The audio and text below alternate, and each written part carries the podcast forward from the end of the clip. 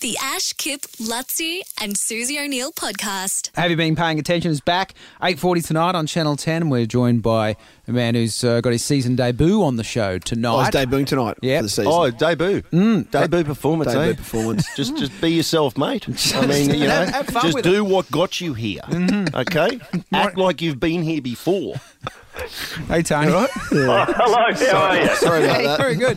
Sorry, I'm just I'm standing 1.5 metres from the phone. I don't want to be one of these Victorian spreaders. Uh, uh, Luttsy just asked me a question off air that um, I'm gonna I'm gonna have a ga- guest Luttsy at Triple M. Now you asked Tony. The Well, question. I, I just read that you, you you were born in New Zealand. You came to Brisbane. Um, Yeah, that's and, right. And you It worked a radio copywriter. What station do you work at in Brisbane?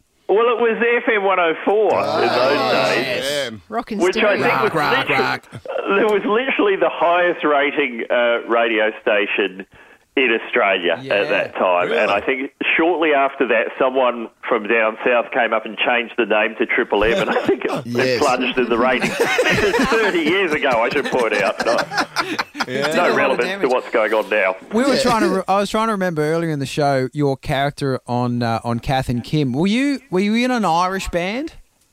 Yeah, I was. I had a terrible fake beard on and was, you know, incompetently playing a violin. And I was only meant to be in one episode for like 45 seconds. And then they went, oh, we're going to keep that character around. So then I had to keep this really dodgy beard on for every appearance. I was that how Sharon got the pash rash? That's right. I had I have this weird situation where every decade people yell different things at me from, from moving cars. So in the nineties, people would yell "Bargearse" at me. Yeah, yeah. Which is a very hard thing to explain if you're with someone. I'm quite The- said. the- the DJ. Uh, but then during the noughties, it was Pash Rash.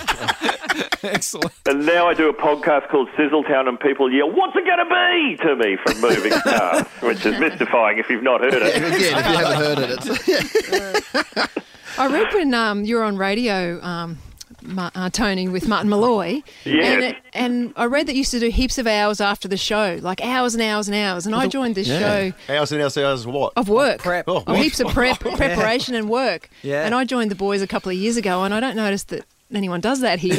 Well, it's, it sounds, you know, it, the thing is, it was sketches. we were doing yeah. crazy sketches, and we would do things like, you know, getting interviews with John Howard. I don't know if you remember him, and uh, you'd change the questions, you know, that sort of thing. And they, that's like building a little matchstick ship in a bottle. That takes hours and hours. So if you're not doing that kind of stuff, I can appreciate you don't want to be in there at all hours. Fair enough. Fair enough. and also, we didn't have any children, so that is the key. I Yeah. find. Oh, I reckon the most work I've ever put in um, has been when I've had children. I'll say, oh no, I'll stay at work a little bit longer. Oh yeah. No, the friends of mine who are suddenly back in the world of uh, homeschooling are going insane right now.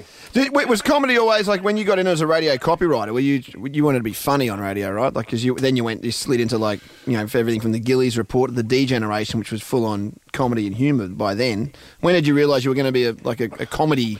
Well, I was I grew up in the seventies in New Zealand, and there was a show. I don't know if anyone would even know what this is, but there was a radio show called The Goon Show that, that was actually from the fifties that they used to play on uh, on the New Zealand equivalent of the ABC, and it was it was Peter Sellers, the famous actor, Yeah. and Spike. Milligan, and it was just sound effects. It was so many crazy sound effects. Like I remember in one episode, it took someone a minute and a half to fall down a flight of stairs on radio, and and so that was. I just wanted to do that. I just went, how can I do that for a job? How can I muck around with noises and sounds and tapes and and everything? And so the only way into that was writing radio ads. But of course, when, when I got into writing radio ads, I was working for two radio stations, and I had to write 120 radio ads a week. Wow. And, you know, there'd be four or five good ones, and then the rest would begin with thinking about carpet. Or if, Not if- really. if that got tired, you'd change it to, there's never been a better time to get some carpet. I like the ones. I like the ones where there's a conversation between two people. Like, um, hey, Oh, yeah, the- hey, Tony, do you know where I can get a used car at decent Oh, they're, prices? they're always respect great. The ones I used to like, and I'm sure you don't run these on your station, but were, were station promos where they'd interview someone in the street, but that person would just have Oh, yeah. w- way too much of a grasp Yes. on Yes. radio terminology. So they go, "What do you like about the station? Hmm. I like the mix of old and new contemporary songs. It, it really appeals to 18 to 25 year olds." My, my time spent listening is through the roof. You know, you know, I, I blame you at 104.5. I think they were the first ones to do that. The, the rock stations tend to do that heavy. Like, yeah. Um, I, I just love the 37 year old new breakfast announcer. Like, how, do you, how do you know? exactly.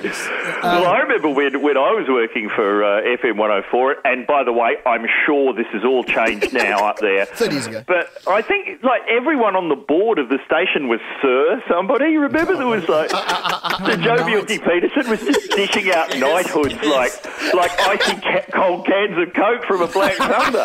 If, if you unbeat the bomb, you were knighted back in those days. Right. Come down, come down to Aspley for a coke and a knighthood. I love it. I Take a think knee, I my was the breakfast show with Sir somebody. Oh, yeah, that's great. Well, uh, have you been God. paying attention tonight? Eight forty on ten, and uh, and Sizzletown. If you want to check out uh, Tony's uh, podcast as well. Yeah, Thanks for joining cool. us, mate.